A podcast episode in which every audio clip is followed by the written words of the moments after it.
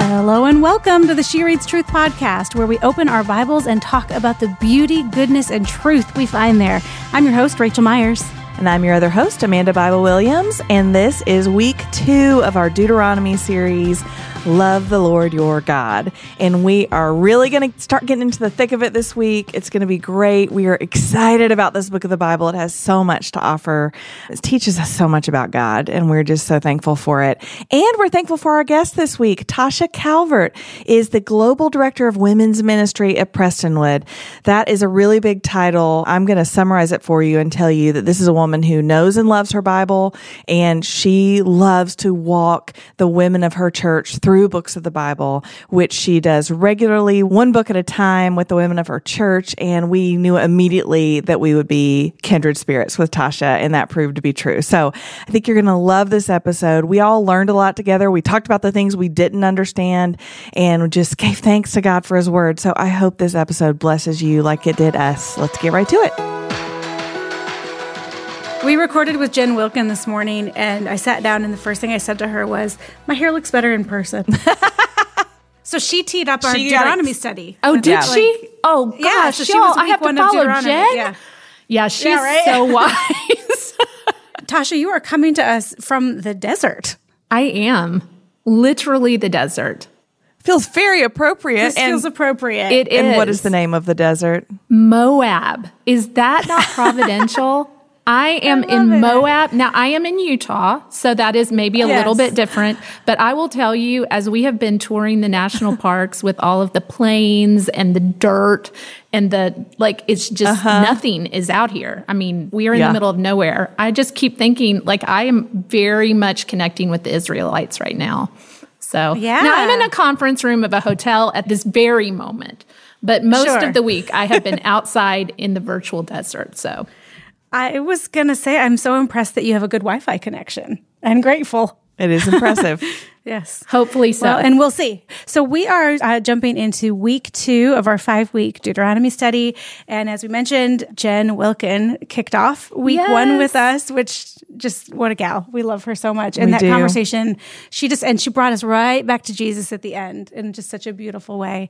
So for those of you listening who maybe didn't get to listen to week one, this is your new information, or for those of you who listen, this is your reminder that the book of Deuteronomy is not these events that happen in Exodus, it's not them happening again, or mm-hmm. it's not like real time. This is the book of Deuteronomy is kind of a series of speeches from Moses where he's telling the people of Israel their history and then kind of sending them forward, reminding them of God's laws, and then saying, I'm not going to be able to join you in the promised land. I'm sorry to say. And like, we'll unpack that in a future mm-hmm. date but this is how you should live in the promised land. The the phrase that Jen used was because we talked about it was kind of like Moses is sending his kids to college and he can't go Yeah. with them. um, but she said he's giving them roots and shoots.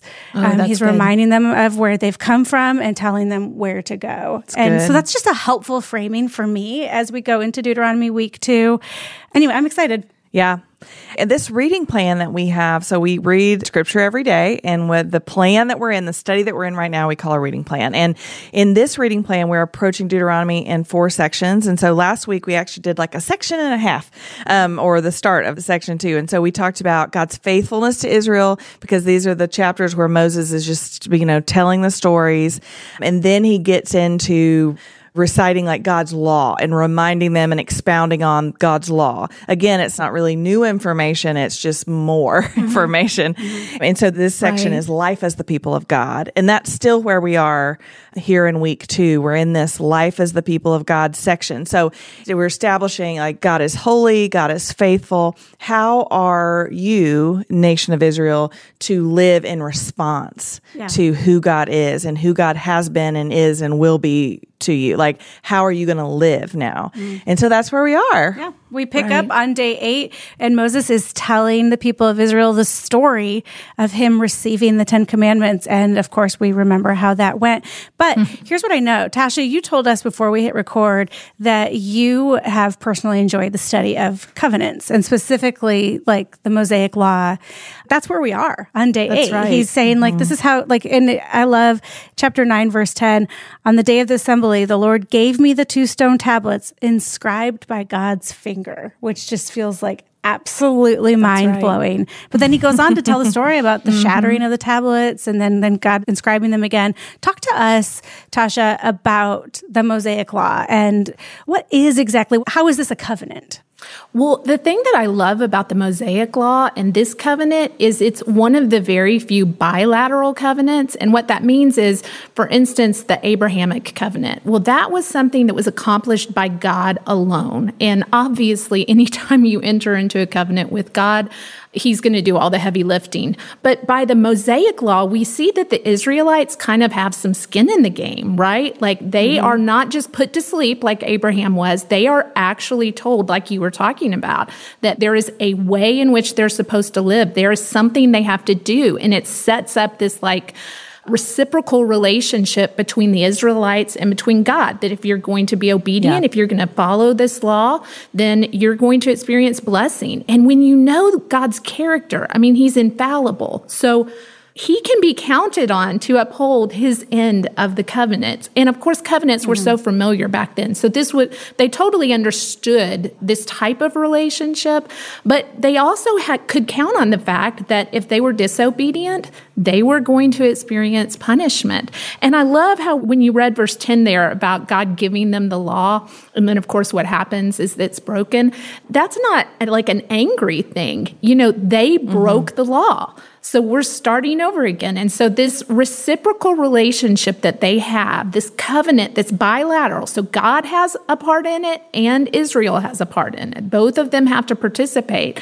It is so interesting because they are going to experience the ups and downs of it. I mean, they're going to see it over and over and still yeah. still yeah. continue to fail in it and yet god will every mm-hmm. single time be faithful so in a bilateral covenant with god you just have to know you're you're going to be the one that messes that up and and that's what yeah. we we see going on and on here and he isn't unclear about what the expectation is no. and he isn't unclear about what the consequences of disobedience are that's um, right mm-hmm.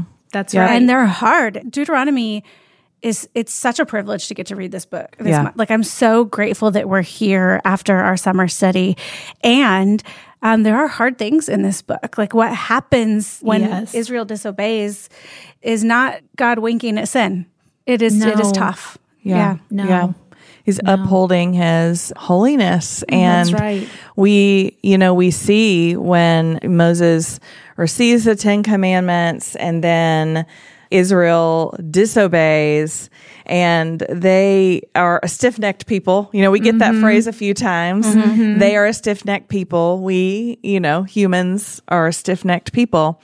And so we see this really remarkable moment mm-hmm. um, where Moses intercedes and just like That's where right. he understands you can see in moses that he is understanding the gravity like you just said rachel the gravity of what is happening mm-hmm. And so we have this passage in Deuteronomy 9 where he's telling the story that he, you know, they had made the golden calf and they, he crushes it. He it says he grinds it into a powder. Um, I yep. mean, this is not subtlety. Like this no. is like, no, this cannot happen. Mm-hmm. And then in verse 22, you continued to provoke. That word provoke is so strong yeah. to me.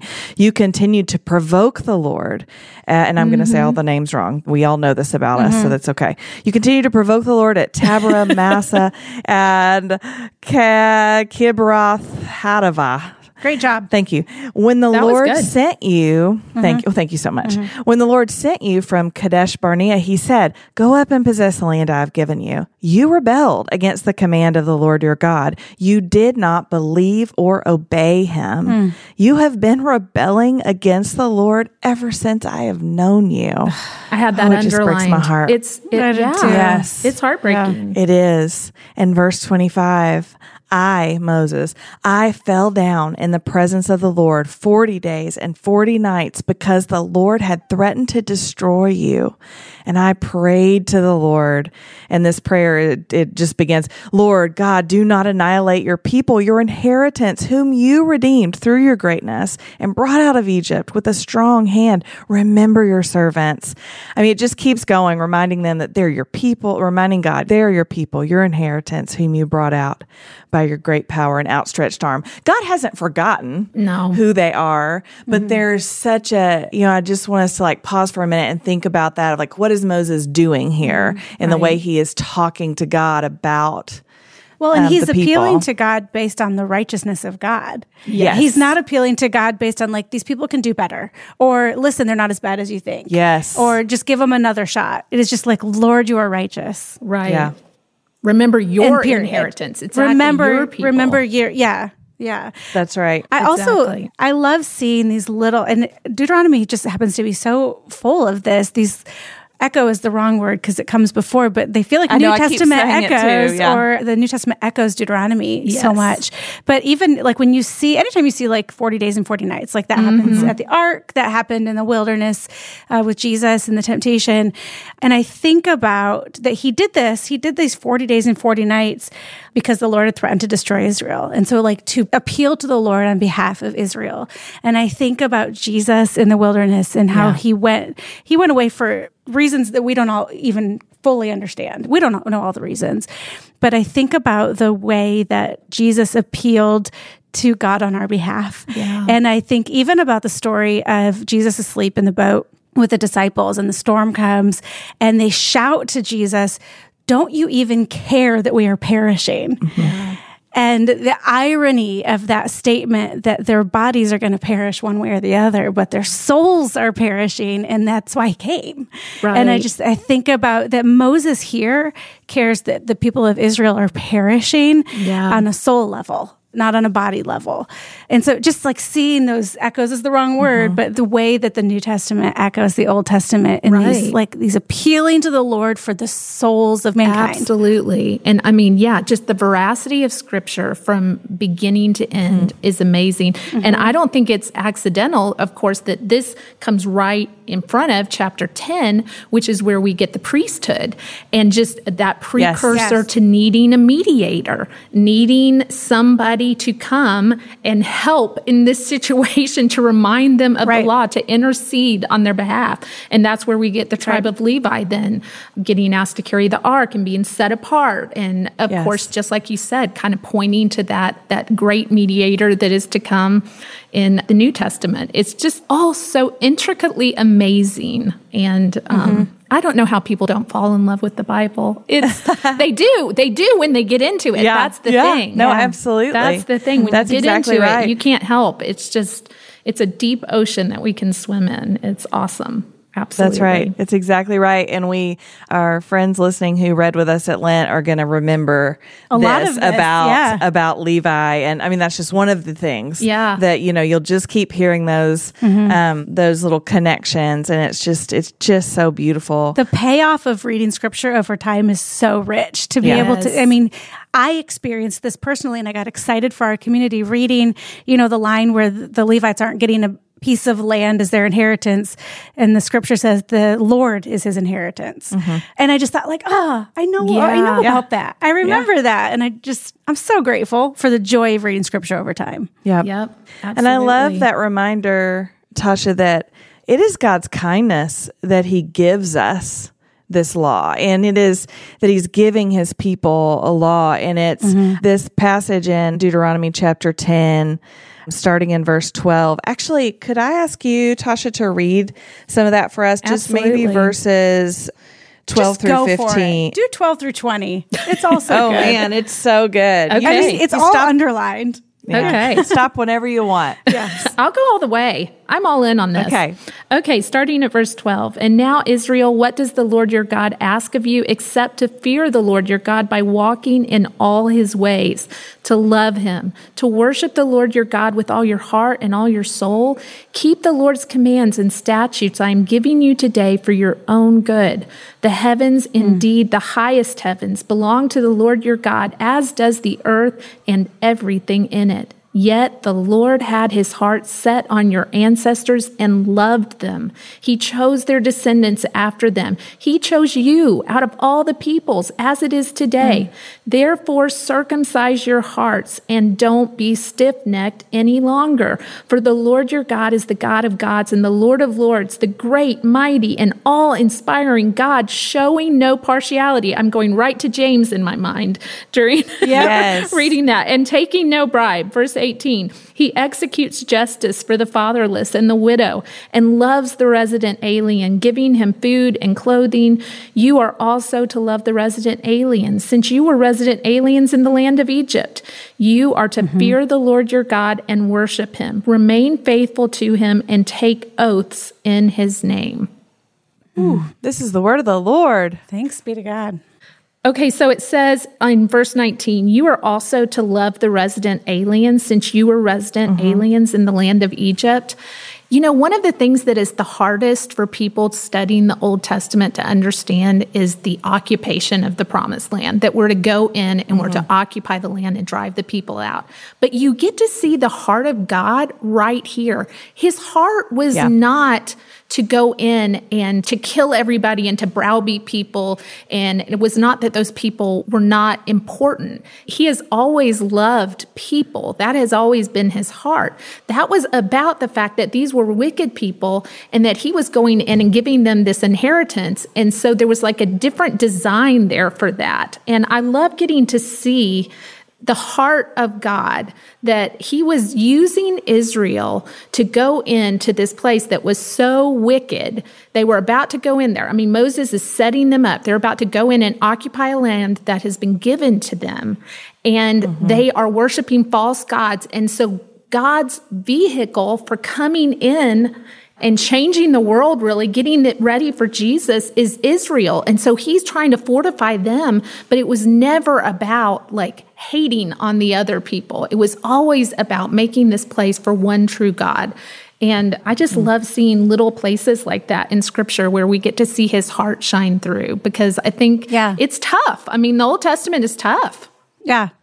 I think that you're right. And I love thinking about what you just read. By the way, what a beautiful Bible reader you are. Yes. That was Aw, just so nice to just listen to. but we hear this language, this even this in the CSB, the section heading for what you read is called What God Requires. Mm-hmm. To me, it makes me think right to Micah 6 8, where Micah says, you know, mankind, he has told each of you what is good and what it is the Lord requires of you. And that verse, that's something we teach our children to memorize, That's right? right. But I think that it is interesting. I so often think about the to act justly, to love faithfulness, to walk humbly with your God. Mm-hmm. But I kind of skip that kind of verse eight, part A, where it says, Mankind, he has told each of you what is good and what the Lord requires of you. This is Micah, an Old Testament prophet, way after Right. these things happened. But he's going, We know it is not a mystery. And also, it is a requirement. That's It's not a right. suggestion.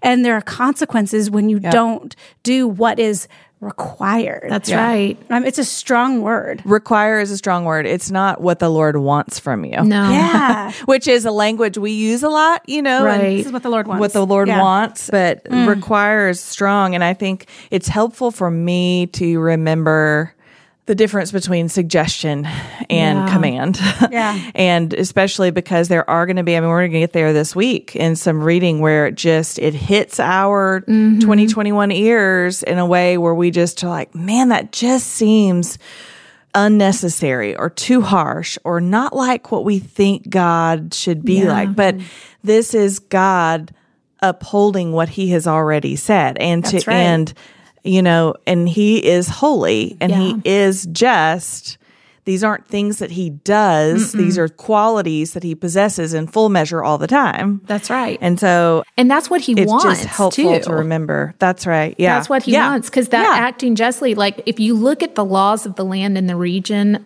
when you go back to numbers and stuff, and you're talking about some of these really specific laws that don't make a lot of sense to us in, you know, Right. 21st century America, mm-hmm. what you have to understand is the laws in the Near East at that time were not just. Like there was just so mm-hmm. much the paganism that had infiltrated there. Yeah. So when when you've got this just God coming in and wanting his people to go in and bring that type of justice to the land, that is better overall for everyone.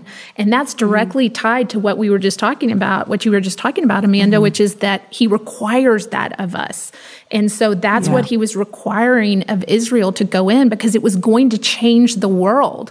And there, you know, so again, it's that flipping the switch a little bit on how we frame it, that it wasn't, it wasn't going in to destroy, it was going up to build in and bring a greater justice, a greater good, a savior. Mm-hmm. And of course, we know how That's they, exactly they right. didn't do it greatly, but Right. But- But, you're exactly right that God was taking them out of a place.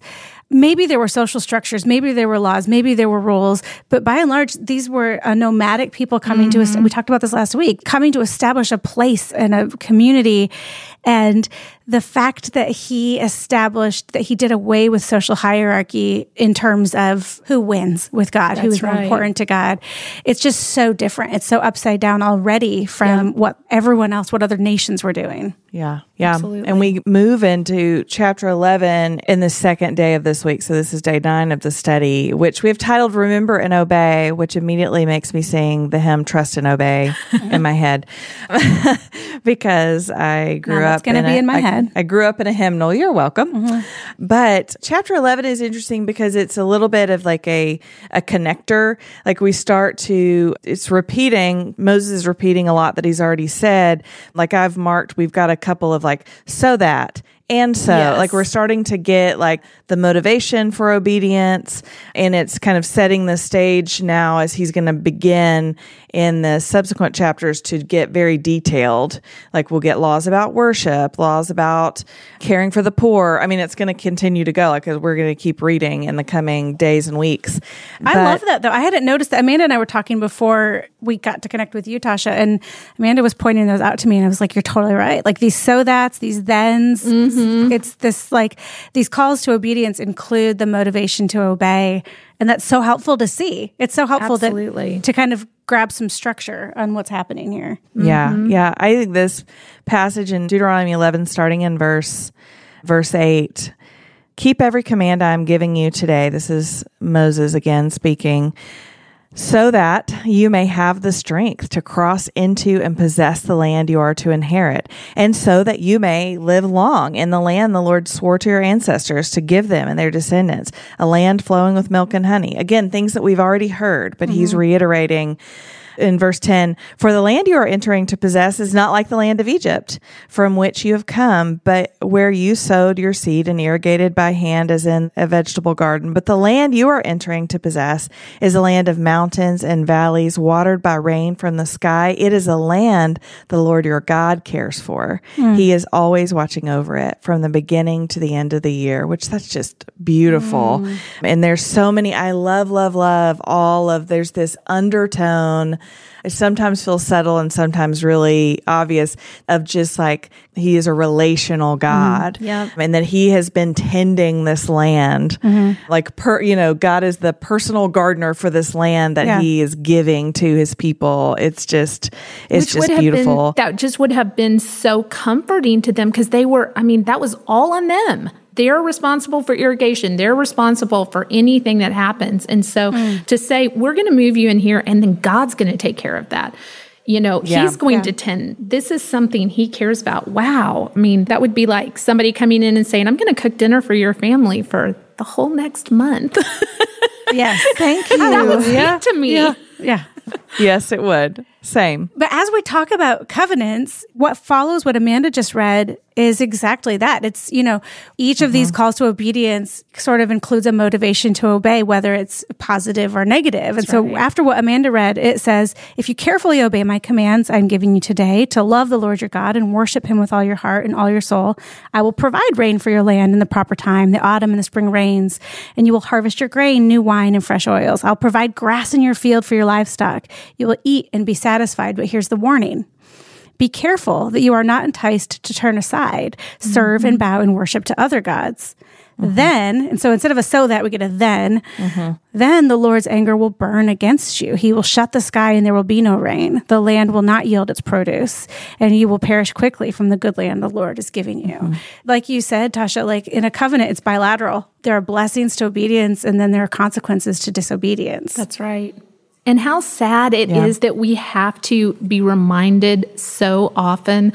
I'm going to get a little, I'm going to show you my age and the age of my daughters here, but this always reminds me all of these remembering of there's a song that Taylor Swift sings.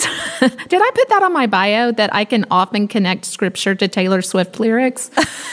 It's You a did gift. not, but I feel like you should include that. Yes. I'm it's looking a at your bio I will, now. I will be It sure needs to be add added. that next time. But there's a song she sings and she's heartbroken over this guy and the catchy phrase is, and then one magical night, I forgot that you existed. And I thought that it would kill me, but it didn't. And I just always think that, like, that is our nature. Like, just how God's nature hasn't changed, our nature doesn't change either. And we think that we're going to remember. We have these mountaintop experiences, these things that just sear us to our core.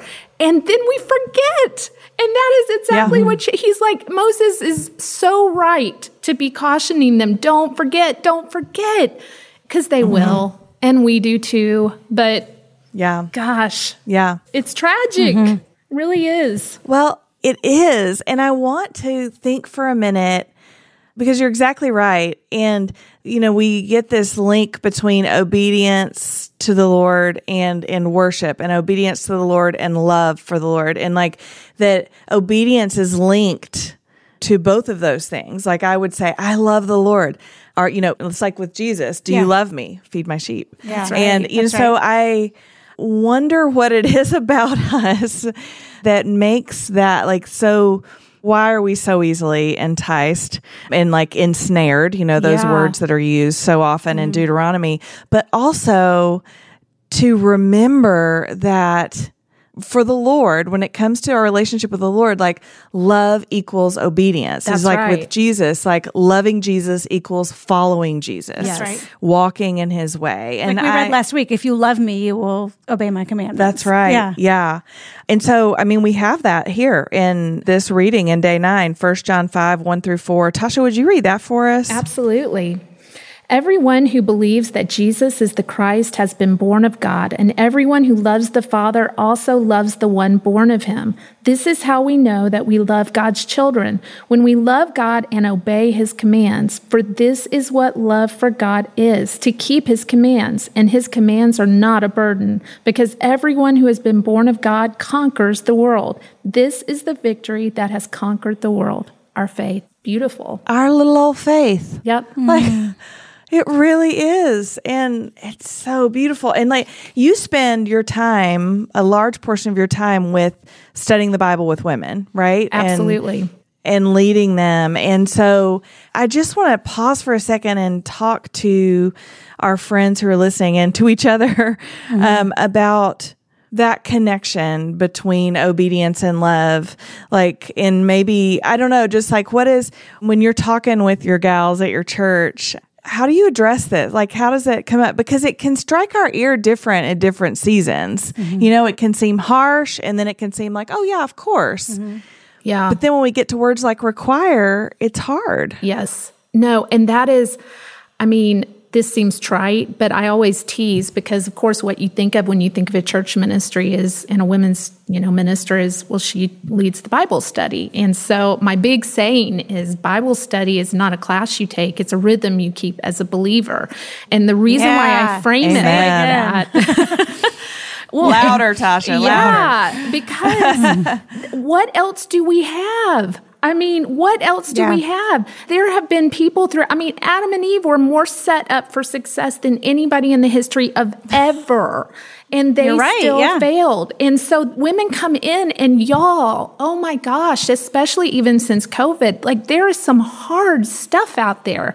And and, So and hard, so yeah. we just cannot be going through life riding the roller coaster. Get off the roller coaster. Like truth is in scripture. And so I think, you know, Amanda, when you were talking a little bit before we we just read that last section in first john you were saying like what is it about us? Like there's a requirement for obedient. Well i think the little ways that we get up every day and we're obedient we get in god's word we spend time worshiping we we talk to him in prayer those are the things that keep that love because otherwise we do just forget it. And so when women come in i mean i can't tell you like y'all some of the things i hear i will sit there and think lord why have you let her walk through that? That is too much, you know? And I just, and so the only possible thing that we can give anybody else is God's word and his truth and having faith and knowing him well enough. You know, it says the victory that's conquered the world, our faith.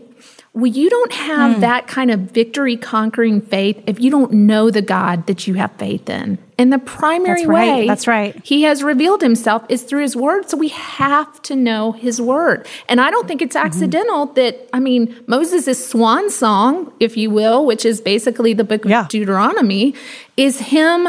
He's recapitulating the law. He's reminding them. He's Right. he's giving it to him again. He's telling them everything because that is what they're going to need to know. And I don't think that's changed. I think that's what we need to know too. It's re- mm-hmm. it's I always tell people it's really the only thing I have to give you is God's word. I don't have great advice. Yes. I haven't done it right. I I don't have a counseling degree. I can pray for you. I can be a listening ear, but you have to know God's word. It has to be in you. And you have to have faith in that God that you serve because this life is hard. I mean, it's really Yeah. hard, especially for some people. Yes. Yeah. Yeah. So, It is. Uh, thank it you is. so much for that. I needed that, and I I receive it. It's and so, hel- golly, so helpful. Bible study isn't a class you take; it's a habit in your It's life. a rhythm. It's a rhythm. rhythm in the life keep. of a believer. Yep. Oh, I love it. I love it. I love it. Yes and amen. And worship. I mean, we go into day 10. He starts to get into the, I want to say nitty gritty. So I'm going to say it, the nitty gritty of the law, but like we get instructions for worship. Yeah. Like choosing a place to worship and Mhm. how to do sacrifices and all of that. And so- Slaughtering animals to eat. Slaughtering animals to eat. Yes. And so, but this all matters Mm-hmm. because Matters. this is given out of care and love for God's people. And And if there's one thing that Deuteronomy teaches us, and there are many, but if there's one thing, it is that obedience matters. Yes. right. Pay attention to the law, know the law, and live the law. Like, know what it is.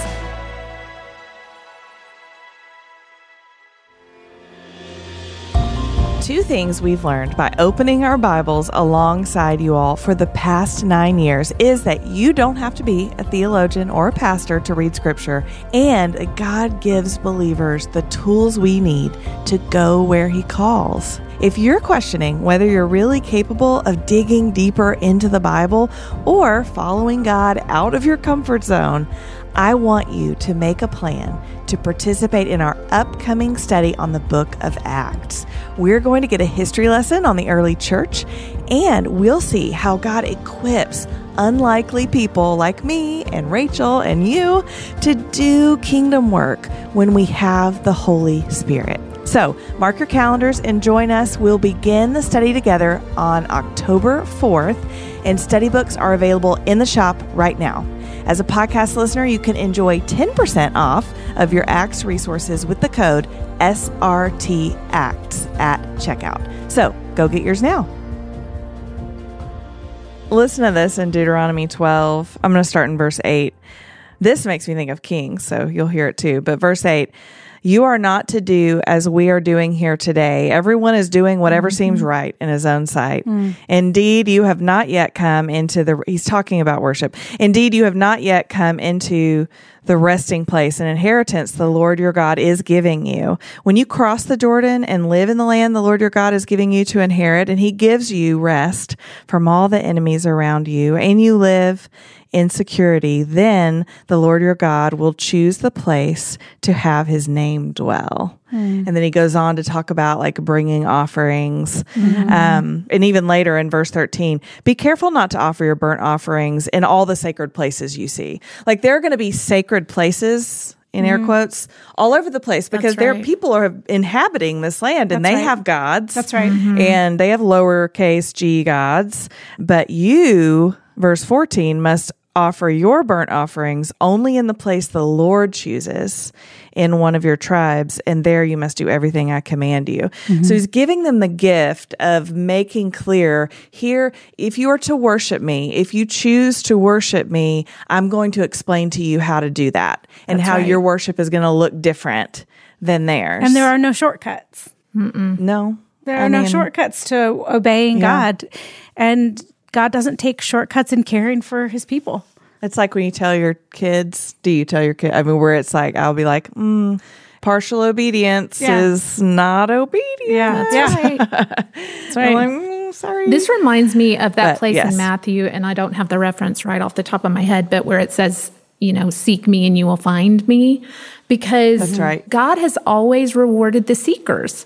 And so he's right. kind of telling Israel here, okay, yeah, I know that everybody is worshiping at high places and trees and whatever, but I want you to seek out the place I'm going to show you to worship Mm-hmm. me. And then you're going to find that worship there. I'm going to, you know, I'm going to be there with you. Yeah. And that again, just the consistency, it just blows my mind, y'all. The consistency yes. of just he's always he's always rewarded the seeker. He's he's always Yeah. given us what we need to have fellowship with him. He desires that. Yeah. But we want to take be to God. shortcuts. Mm-hmm. Sadly. and he gives all these instructions. Mm-hmm. Moses is reiterating all these instructions. And at the end of a few of them, it's like, because he's, so he's like, here's what you do because you will be doing what is right in the Lord's sight. So we just right. said, you know, right now everyone's doing what's right in their own eyes, essentially, if we want to quote Kings. But then, and if you do this, you're going to be doing what is right in the Lord's sight. And that's what we care about, right? Um, and if you do it this way, you're going to be doing what is good in the sight of the Lord your God.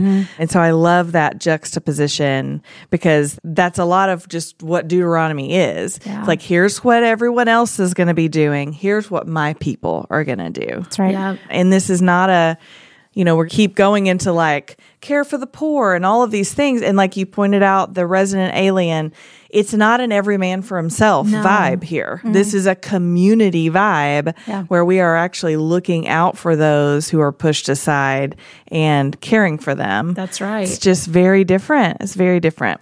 this talk about worship amanda and i were talking over lunch today about worship and what it looks like as a believer to worship a mm-hmm. believer in the one true god but also kind of just the idea that as human beings made in the image of God, we are made for worship. And so often we worship the wrong things.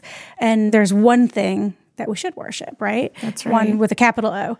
Yeah. And we were just talking about, Amanda and I were talking about, you know, what does it look like for a believer to worship the one true God? And then what does it look like for a believer or a non believer to worship something else? And I, we were just kind of like thinking about, you know, okay, well, we, we schedule worship as believers. Okay. Like what else does it look like? But then also it's so subtle. The ways that we, and like ensnared is a word that we see a mm-hmm. lot in Deuteronomy. We are ensnared to worship so many other things and it's just subtle. Yeah. We subtly worship and often it's ourselves. Like I think that like we think about like objects that we worship, but I think Mm-hmm. also we we subtly worship ourselves. Anyway, that Or didn't- so subtly. or not Right. so subtly. Thank I you. mean, yeah. Right. Anyway, it was just a, it was something to just like, I didn't have like a great landing place on that, but it was just an interesting thing to think about if we are a set apart people and we are called to do something that is so special, we're invited to worship God.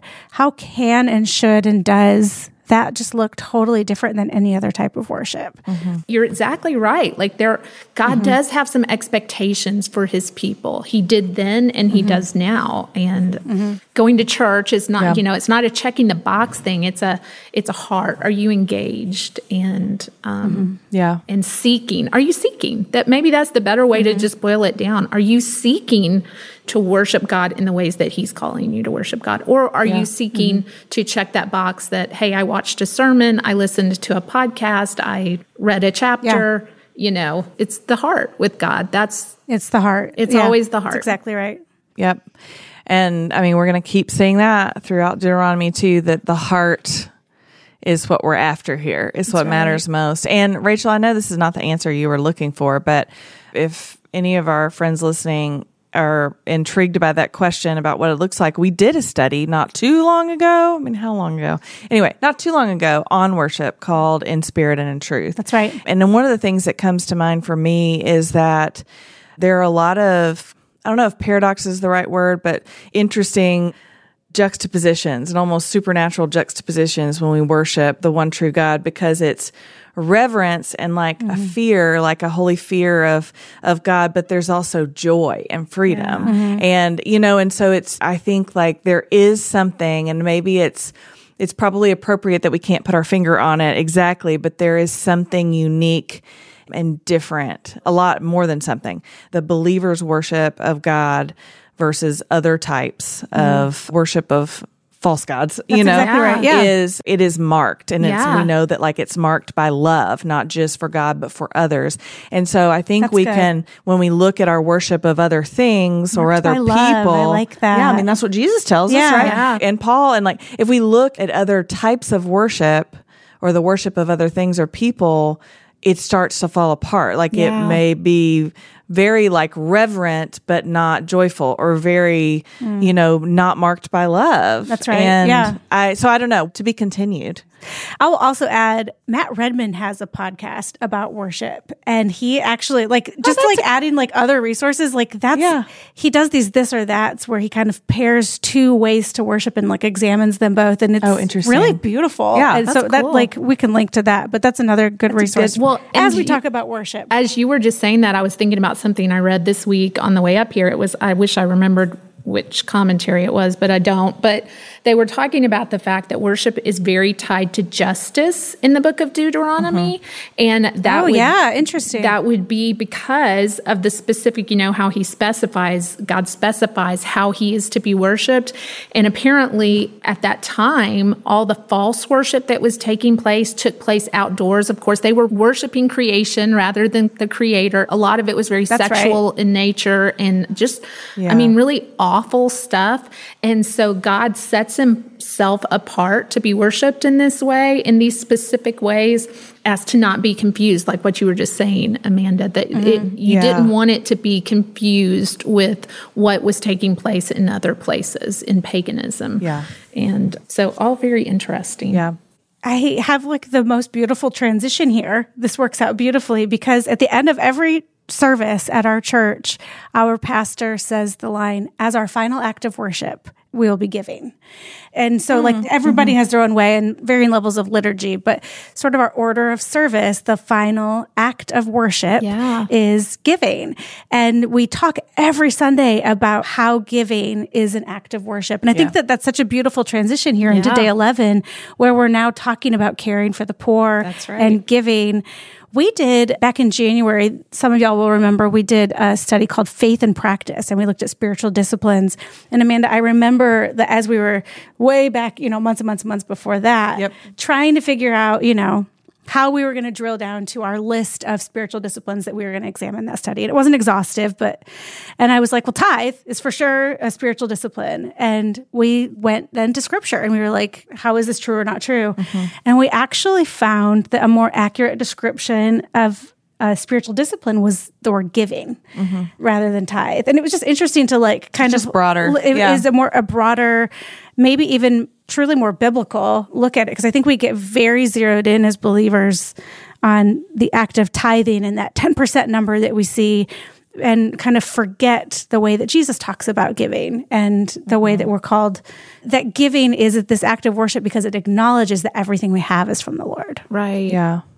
Yeah, there are some beautiful passages in this day. I really like um, Yeah. this day, and it does start with a tenth for the Lord, um, but it looks at giving as a way that like we recognize that everything we have is God's and from God, and so giving is an act of worship that is a way of stating that like Yeah. I'm giving this like- back. I'm giving air Yeah. quotes this back to God, which He has loaned to me. It's like what we talked about last week when we were talking about the Sabbath and like Sabbath rest is this statement, like resting from our work is the statement that it turns out that we do not hold all things together.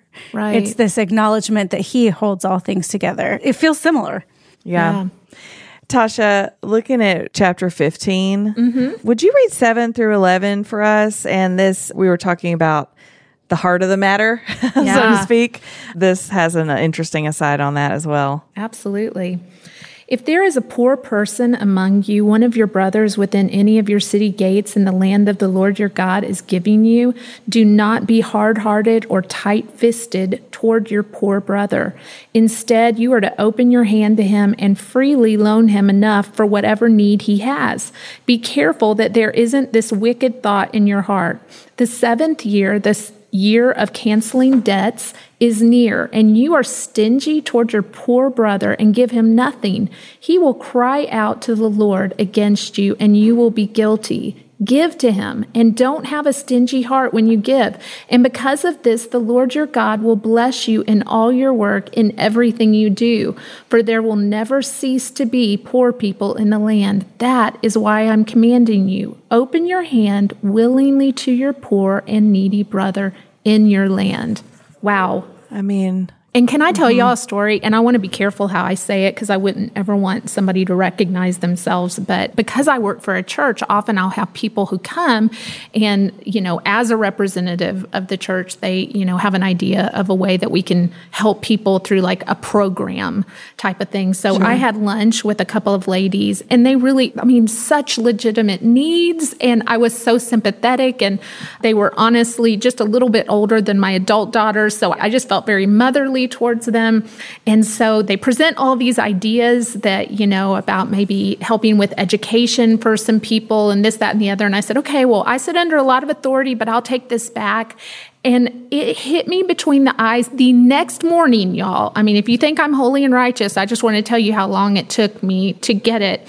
And I emailed them back and I was like, hey, so maybe we just need to connect you with some people that can help. Like rather than making a big program that could take a year to fundraise and everything else. And then like one of them Yeah. had a very specific need that I could easily take care of. And so I, you know, texted this person hmm. offline. I was like, do you have a Venmo? Because actually I could just take care of that. Like I think we need to get out of this mindset that the church is just the only people responsible because God is making it very clear here. I mean, the 10th was to go to the Levites, but he's saying basically right here, unless I'm reading it wrong and correct me if I am, but he's saying in addition to that mm-hmm. tithe that takes care of the Levites, take care of your poor, your poor and needy brothers and sisters, right?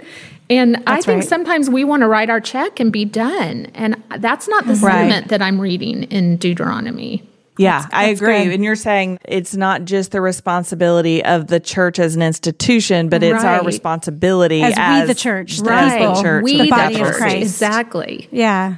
That's, That's right. good. Yeah, And I know yeah. the context is different, but again, this I don't I think the sentiment there is still the same. That God's people, Yeah. these were God's people. He's speaking to his people just like we are his people. That's right. Yeah, yeah. And it's all because, you know, here we are. We're still, this is still Moses delivering Yeah. all of the like, hey, remember, here's your history, here's the law, here are the specific laws, and expounding on that. And he goes from this about, you know, you've got taking care of the poor, release of slaves, consecration of firstborn animals, like so many things, right? and then we get into chapter 16, feasts and festivals Yes.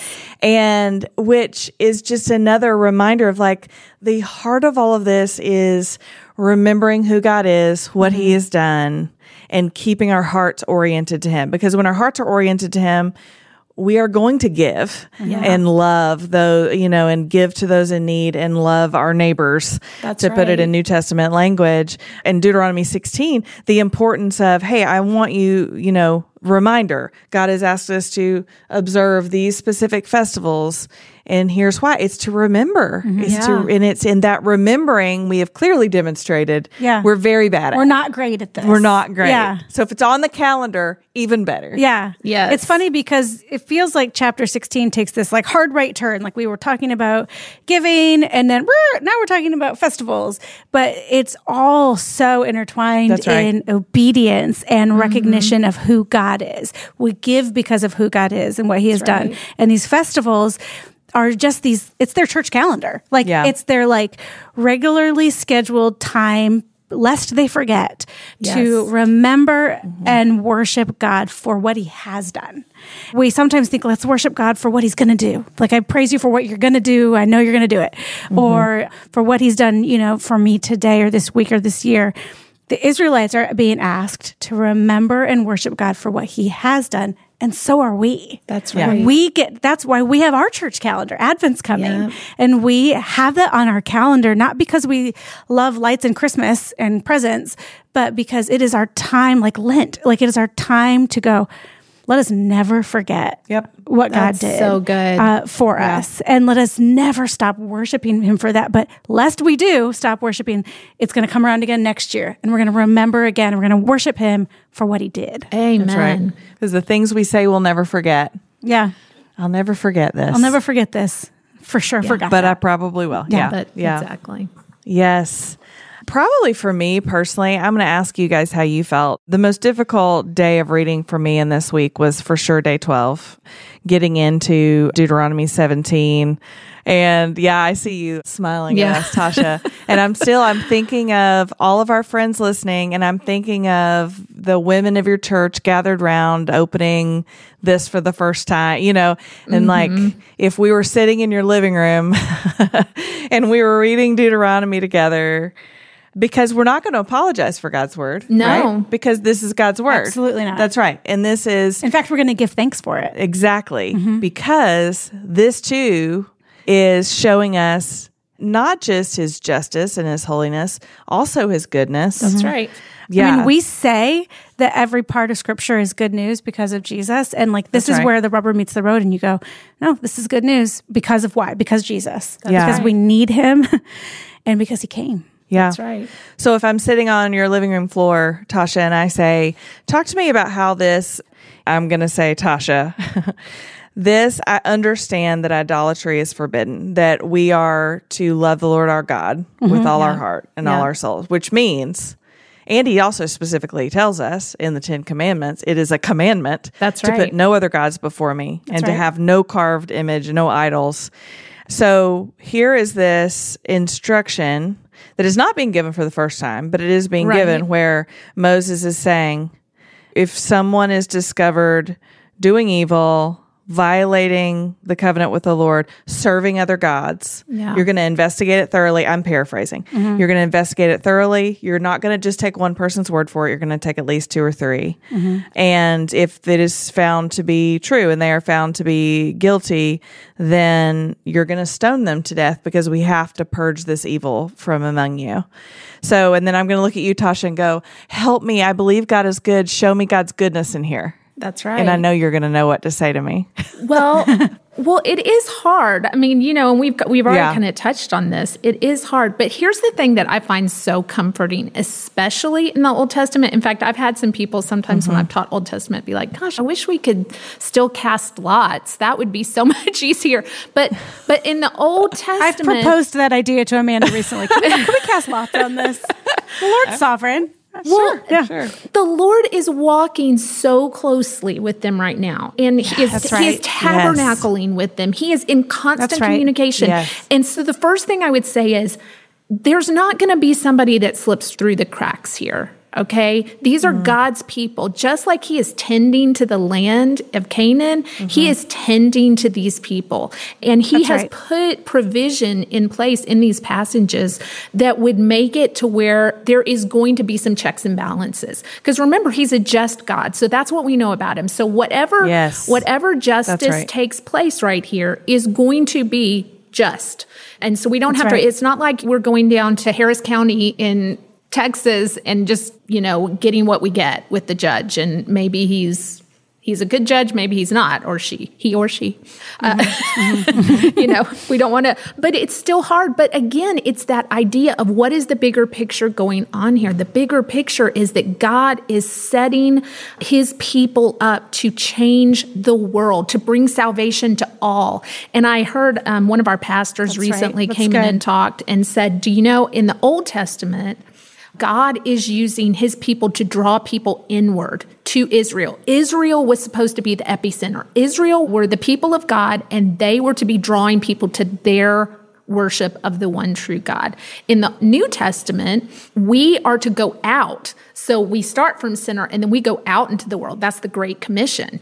And so at this point, if we're the epicenter, if Israel is the epicenter of what God is trying to do, then they have to be pure.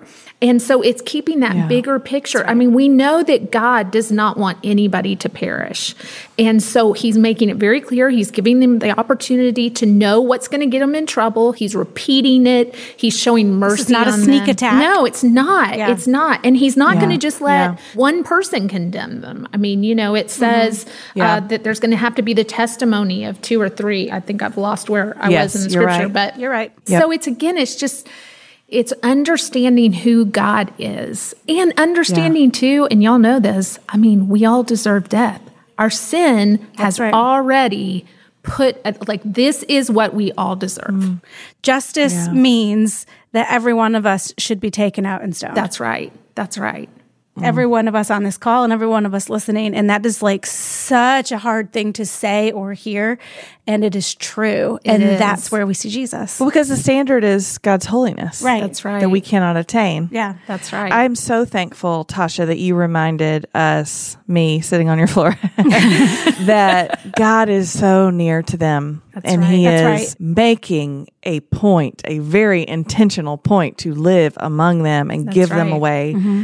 To dwell with them. It reminded me of something we read last week. And this is back in Deuteronomy chapter four. And it's back when Moses is still kind of giving them the flyover of their story as God's people. And this is uh, chapter four, verse seven. Actually, I'm going to back up to part of six. So when they, they, other people, when they hear about all these statutes, they will say, this great nation is indeed a wise and understanding people. As Moses says, for what great nation is there that has a God near to it as the Lord our God is to us whenever we call on him? Mm. And what great nation has righteous statutes and ordinances like this entire law I set before you today? And it just, we can't compare you know, we tried last week to compare God's law a little bit to like other laws of the mm-hmm, time, mm-hmm. and we can't compare God's law to other law mm-hmm. because they don't have the benefit of God at the center of that, of the one who is perfectly just, mm-hmm. perfectly righteous, perfectly loving, and with his people, mm-hmm. a God who dwells with his people. I'm so thankful for that reminder. I love that he gives thanks for this law as he's mm-hmm. delivering it and reminding it. So yep. I mentioned that we're reading through Deuteronomy and the law at church right now. Mm-hmm. And one of the things that I had never thought about before we've talked about how Moses is, and we're going to read about it more as we get further in, but how Moses won't get to enter the promised land. That's right. Because of his disobedience. Like that story that we read um, is in actually, I think, Numbers 20. We've talked on this podcast before. We talked with Lisa Harper about this, mm-hmm. how like the beauty is that while he didn't get to enter the promised land, we get to see on the Mount of Transfiguration that Moses does get to stand in the promised land yes. with Jesus by his side. And it's just this beautiful redeeming moment. And that's so every time I think about Moses not entering the promised land, that's where my mind goes. But in church, one of our pastors, Paul Lim, was talking about it. And he said, There is no name more synonymous with the law of God than Moses. That's right. Like he he received the law, he gave the law, he interpreted the law. Like Moses, it's called the Mosaic Law. Like it's named after him, right? And he said that Moses, the name most synonymous with the law, did not get to enter the promised land, means that perfect keeping of the law is not what gives us access to the promised land. Yeah. He said instead, he needed Jesus to enter so the promised good. land. And so the perfect keeping of the law, that name synonymous with the law, not having access but by Jesus, Yeah. is what we're seeing here over and again. Even in the giving of these hard laws and this justice, Mm-hmm. that even Moses succumbed to justice, to what was right in the eyes of God and Jesus. That's so good. And in the end, Moses got to see the promised land with Jesus. I just think that's beautiful. Mm. Absolutely. Thank you, Lord, that for Jesus. beautiful. Okay. I know we're at the end of our time. We but- are. But, here's the thing that we just can't miss. You know, Tasha, that we love to spend an hour opening God's word, and in this case, Deuteronomy, and talking about the beauty, goodness, and truth we found there. And honestly, I just want to thank you, first of all. Yes, For so like, much. You're I've a beauty, so goodness, and enjoyed truth this. seeker. And you showed it to us. And Yeah, you did. I'm so, mm-hmm. so thankful. I knew this conversation was going to be good. I loved it. So thank mm-hmm. you. Good. I did too. And then at the end of our episode, we like to ask you, our guest, where in your life are you seeing beauty, goodness, or truth that just points you to Jesus? Well, that's an easy question right now because of where I am. And I've just got to tell you so my Yeah. husband my husband got a national park pass and that is what we've been doing. I've actually been on a guys trip with me and my daughters and my husband. we've been off-roading, we've been, but I just don't it just reminds me so much, especially in Old Testament, how God screams through his creation. It, that anybody could think any of this is accidental. His goodness, his mm-hmm. beauty, the fact, I mean, even being in a desert like I am in Utah right now, that God could have cared for his people in a place like this for 40 years. I mean, that they're saying, I'm telling you, I have already like torn up my toes from you know like my shoes like that their shoes didn't wear out like literally it's just like the scripture is just coming alive i think i've really loved that i've been studying deuteronomy while i've been here because it's just i can kind of transport myself to a similar type place and realize God is so good. Oh, I and then that. too, the other thing we just finished summer Bible study at this past summer at Prestonwood, and just to see the aha moments when women get it. So we just we've started just going through the Bible. Like that's what we do. Yeah. We just go through the book of Hosea. You know, it's not big homework things. It's we're going to read the Bible. We're going to ask whatever questions you want to ask. What does it say? What does it mean? What does it mean to me? What does it tell me about God? Mm-hmm. You know, all the things. You know, you guys have been doing this very well for a very long time. That's what we're doing. We're taking after what you guys do, just reading. awesome. And and when you see that light come on, a woman in her 70s came up to me recently and said, "I have never read the Bible hmm. like this. I I don't know where I've been. I mean, you know, and so golly, I just feel like the Lord gives That's me a front row seat to see what he's up to and it is just one of the highest privileges I have in my life, honestly, to to see women get it, to see them get in God's word and realize, hey, I know something about God that I didn't know for the years up to this point because I've Yeah. studied his word. And to find it for ourselves. Yes. By opening Beautiful. his word and reading Yes. it ourselves. It's I love that people can learn listening to this podcast and like sermon podcast and whatever else and even going to church. But when we open God's word for ourselves and learn, like there's just something so wonderful and mm-hmm. special about that. It's beautiful. I love that. There Thank is. you. Tasha, thank you so much. Also, will You're you just a- send us a photo of the desert? I want to see Yes. your view. we'll put it in the show notes. I have so many. and many so people can see it. the Our listeners- desert. Yeah, I feel like we need Good. like a Send us good, a like, yeah, that would be fun. That would be fun. absolutely. All right. Well, we are out of time, but we will come back next week for week three of Deuteronomy Yes. with our friend George Grant. Dr. George Woo. Grant Dr. himself George Grant. will be here. He, I- and was he last with us for Ecclesiastes? Is that right? that sounds right. I just know that we are going to learn some things. Bring your pencils and your papers, mm-hmm. kids. Mm-hmm. It's gonna Yes. we're gonna learn a lot. It's going to be great. Anyway, I am just so thankful for this episode and Tasha to you and friends listening. You know that our goal with this podcast is that it would encourage you and excite you to be a woman in the Word of God every day this week. This is not a replacement for reading your Bible this week. This is your pep talk. So get going, be a woman in the Word of God every day this week. And then also, our other goal is just to model conversations about Scripture. Mm-hmm. And so we hope that in listening to Amanda and Tasha and me, talk about God's word. I hope that it excites you to have conversations with your friends or family also. Yeah. So, okay, that's all. Tasha, until next week, what do we tell our friends? Keep opening your Bibles.